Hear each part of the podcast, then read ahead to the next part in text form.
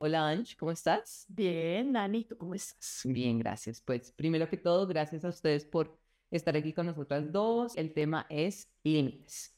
Sí, realmente es un placer estar con ustedes y poder como compartir un poco de nuestras experiencias, de lo que hemos vivido, de lo que vivimos todos los días, que es lo que vivimos todos los padres. Eso es, es algo agradable poder eh, compartirlo con otros que también están en lo mismo. Y es lo que más queremos. Así es. Bueno, vamos a hablar sobre los límites, qué son los límites, cómo ponerlos, cómo comunicarnos con ellos y el cambio que vemos en los niños una vez que ponemos esos límites. Entonces, comencemos. Yo te pregunto a ti. ¿qué es un límite para ti?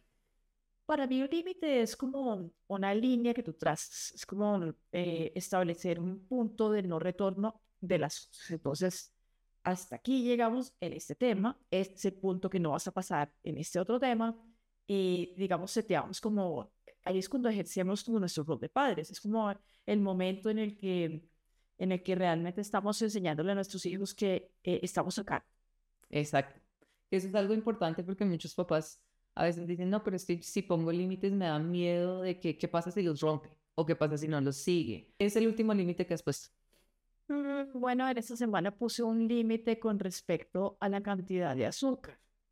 Nos, tenemos, nosotros consumimos poca azúcar, no es, es algo que sea como parte de nuestra dieta, eh, porque desde pequeño hemos notado que, que a nuestro hijo eso lo pone muy acelerado. O sea, siempre reaccionó mal al azúcar. Entonces tenemos un límite, eh, hemos tenido, digamos, un límite relativamente flexible a ese respecto, pero ahora, eh, digamos, llegando a sus nueve años, eh, hemos notado que le gusta más. Ujú. Entonces pusimos un límite con respecto a la cantidad de dulce que se puede comer en una sesión, sobre todo sesiones como de estar con amigos, de ir a una fiesta. Esa- ese- hemos, hemos puesto un límite como eh, es suficiente con una cierta cantidad de azúcar y no es toda el azúcar que tú quieras consumir hasta volverte loco, sino hay un límite. Vamos, a, vamos a, a mantenerlo relativamente bajo control. Él también ya se dio cuenta de alguna forma, ¿no? Él, él también dijo, él, él incluso impulsó que el límite ocurriera. Dijo, creo que se me fue la mano. Yo que sé, me excedí. ¿Cuánto crees tú que es el límite? Dijo, pues no sé cómo calcularlo bien, pero más de dos donuts ya es mucho. Entonces, no- es muy, eran muchas donuts y realmente las vio, estaban disponibles y se las tuve. Y no fue chévere y salió bien haberlo puesto y salió bien haberlo discutido con él. Eh, no, tú mencionabas ahora el tema de los miedos. Fíjate que como papás sí somos, digamos, en general los, los adultos tendemos a ser tímidos, sobre todo los adultos de esta época. Tendemos a ser tímidos pensando, eso me va a hacer impopular con mi hijo, me va a hacer, va a hacer que nuestra relación no sea buena, va a hacer que, que me vea como un ogro. eh, pero no, no, no es un límite que ponemos de manera agresiva, lo ponemos de manera asertiva y, y digamos que cuando está bien planteado, eh, los niños tienden a entender que es por su bien, que es algo amable, ¿no? Y yo creo que es, o sea, es válido entender esos miedos que tienen los papás. Yo creo que la mayoría de nosotros estamos viniendo de una crianza que fue dictadura de que se hace lo que yo digo, mientras usted viva en estas cuatro paredes, se hace lo que yo digo. Entonces nosotros tenemos, tendemos a querer ser lo opuesto, Sí. pero a veces se nos va la mano, ¿no? Entonces digamos que si nos volvemos el amigo de nuestro hijo, cual no somos el amigo de nuestro hijo, somos el guía, el padre, el que pone... eh, eh, esta semana escuché un podcast que me encantó, en inglés decían guardian, o sea, el que cuida, el que, el que protege al niño y nosotros estamos protegiendo a nuestros hijos con esos límites. Sí, totalmente.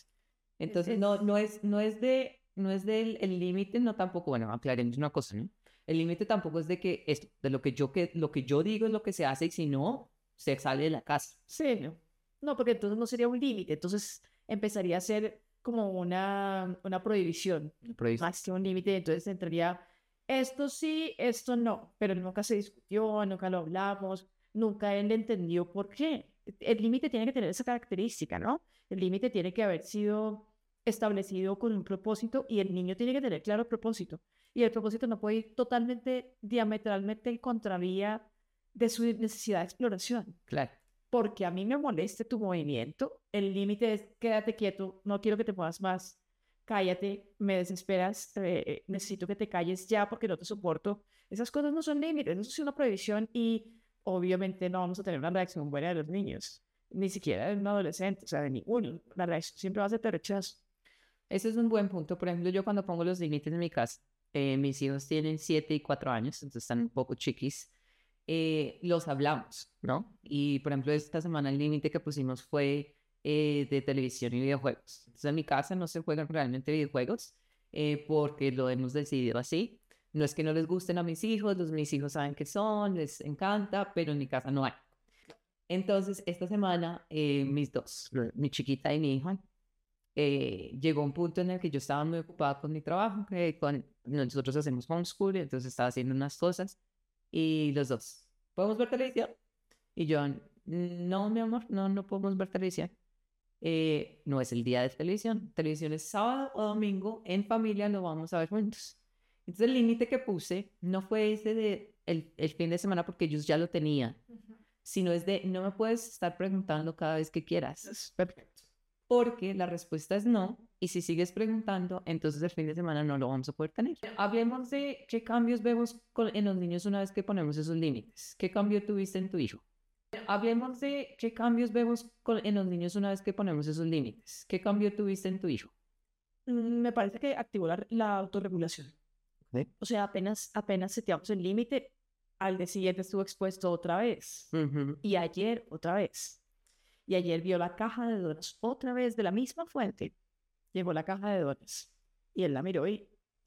Sí, tengo hambre, pero no voy a comer de eso. Y yo no hice nada. O sea, yo ni siquiera estaba ahí. Exacto. No tienes que regañarlo, no tienes que prohibirlo, no tienes que amenazarlo. No, para nada.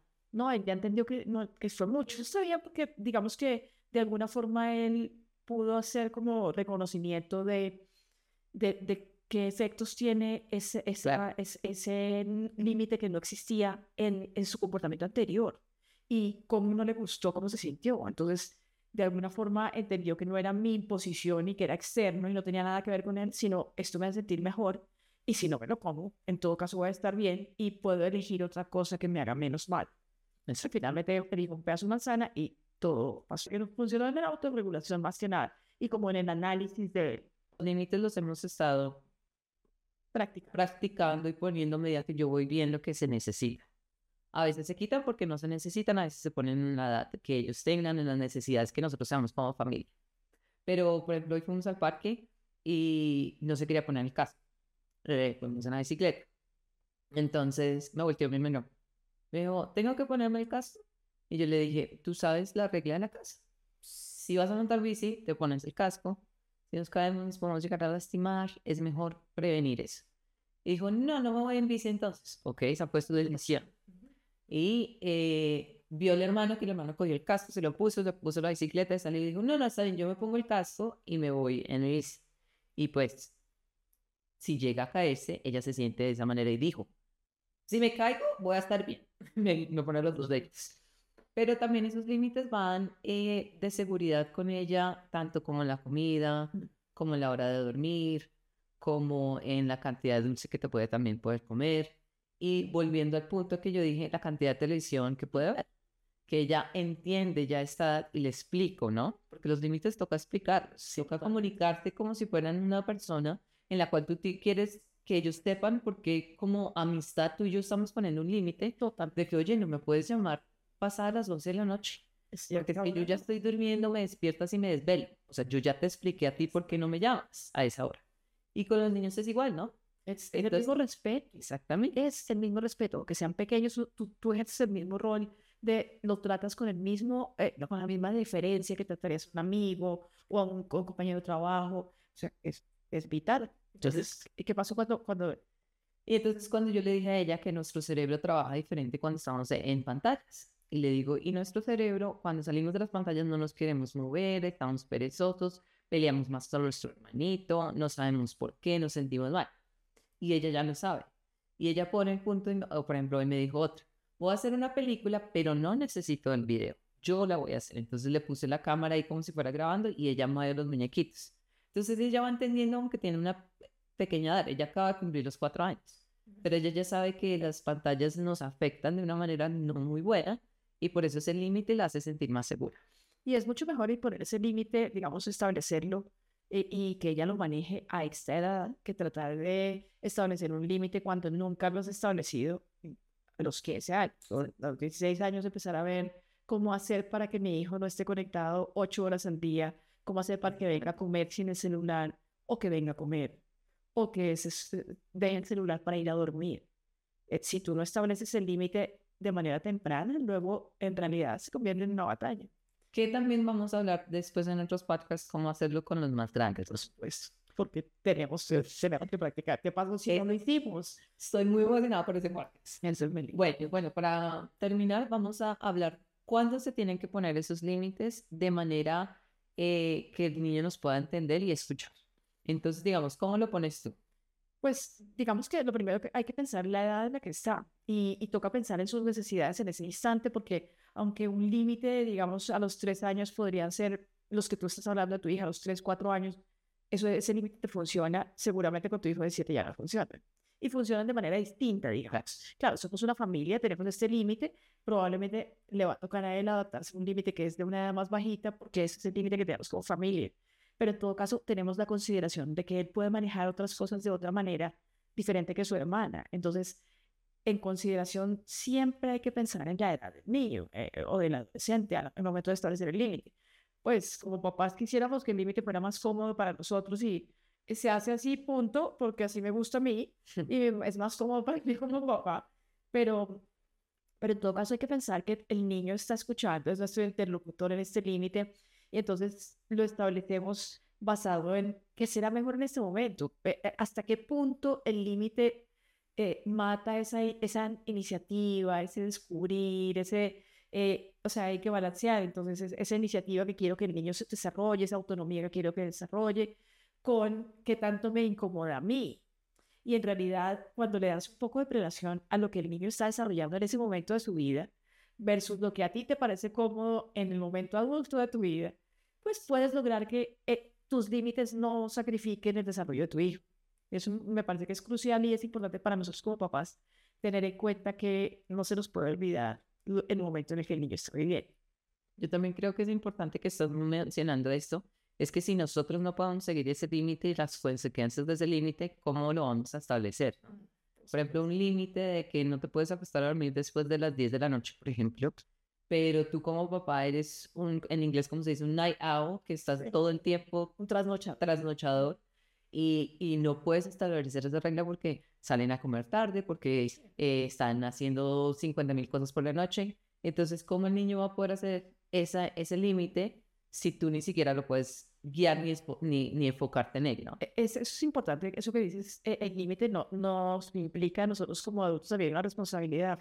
Porque no es, yo pongo el límite y usted allá y yo acá y yo sigo en lo mío y aquí, aquí no vemos televisión, pero no vemos televisión. Pero yo sí. Usted, la televisión niño. Pero yo, papá, sí veo televisión, eso, o aquí en esta casa hacemos deporte, pero eres tú el que yo quiero ver hacer deporte mira, yo estoy acostado o chateando. Eso no, no está creíble. Los niños son grandes observadores, aprenden de, de, de lo que ven, aprenden de, de, todo, no tanto de lo que nosotros les decimos, sino de, lo que, hacen. hacer. Ellos están pendientes de todo lo que hacemos y aunque sean pequeños, se lo van a cuestionar. Y cuando sean un poco más grandes, nos lo van a cuestionar y luego nos van a refutar. O sea, eh, ahí empieza el, adolescente, el preadolescente que deja de creer en lo que sus padres están diciendo y se vuelve un poco cínico y ya es como... Mm". Yo ya estoy en esa etapa. Ya mi hijo es... ¿Y por qué? Pero ¿por qué si no tú? Sí, ¿cómo así? Y entonces me toca respirar y decir, y no responder porque yo lo dije, sino que dar una explicación o a veces le digo, ¿por qué tú piensas? ¿Por qué tú crees? Pero sí, sí es difícil cuando comienzan a responder. Es difícil porque ellos no se van a quedar con eso y además los estamos formando para que, pues para que opinen. Claro. No podemos desarrollar un niño, un adulto exitoso que tenga autonomía, que tome decisiones si nunca tomó decisiones, nunca pudo tener autonomía y no puede opinar. Entonces, si lo estamos enseñando a opinar ahora, pues vamos a tener que estar abiertos a escuchar. Yo creo que eso es un tema también que vamos a tocar en otros podcasts, que es súper importante porque no queremos un niño que siga todas las reglas y todo lo que se le dice en un cuadrado, eh, porque pues más adelante cuando necesiten tomar esas decisiones va a haber otra persona que los va a guiar, que no son los padres, que puede ser que los guíe de una manera eh, incorrecta y ahí es cuando comienzan tantos problemas que, que podemos evitar si ponemos un niño que piense y que cuestione cosas, ¿no? ¿Por qué me estás poniendo un límite de dos dólares? Exacto. No, igual es que tiene que aprender, primero nos cuestionar a nosotros, que somos su primer interlocutor, pero eventualmente va a llegar a, a cuestionar a sus amigos. Seguro que vamos a hacer esto, esto no tiene sentido. O sea, ¿por qué vamos a hacer? ¿Tendrá lógica? ¿Cuáles son los efectos de esto? O sea, cuando tú aprendes, eh, enseñas y aprendes tú a usarlos y enseñas a tu hijo a usarlos contigo, le estás enseñando a la vez también a cuestionar y a cuestionarse las situaciones de la vida diaria. Y a poner límites también para ellos en su entorno. Eh, por ejemplo, mi, mi, mi hijo ya ha puesto límites a sus amigos y les ha dicho, a mí no me gusta jugar de esta manera, no me gusta ser brusco. Si tú sigues siendo brusco, no podemos ser amigos. Y él lo dice de esa manera, firma con amor. Exacto. Y todos los amigos que hemos tenido dicen, ok, lo siento. Y no lo vuelven a hacer. Sí, lo entendí. Y los que sí lo siguen haciendo, él viene y me dice, mamá, él no me puede respetar de lo que a mí me gusta jugar y cómo me gusta jugar. Yo creo que él no es un buen amigo. Y hemos dejado amistades por eso, porque yo le he enseñado que los límites son algo saludable, importante y que nos ayuda en toda clase de relación que tenemos. Sí, es, es indudable que eh, el hecho de que un niño pueda detener en una circunstancia así, digamos que no es peligrosa, también abre la puerta para que un niño pueda detener una circunstancia en, de riesgo.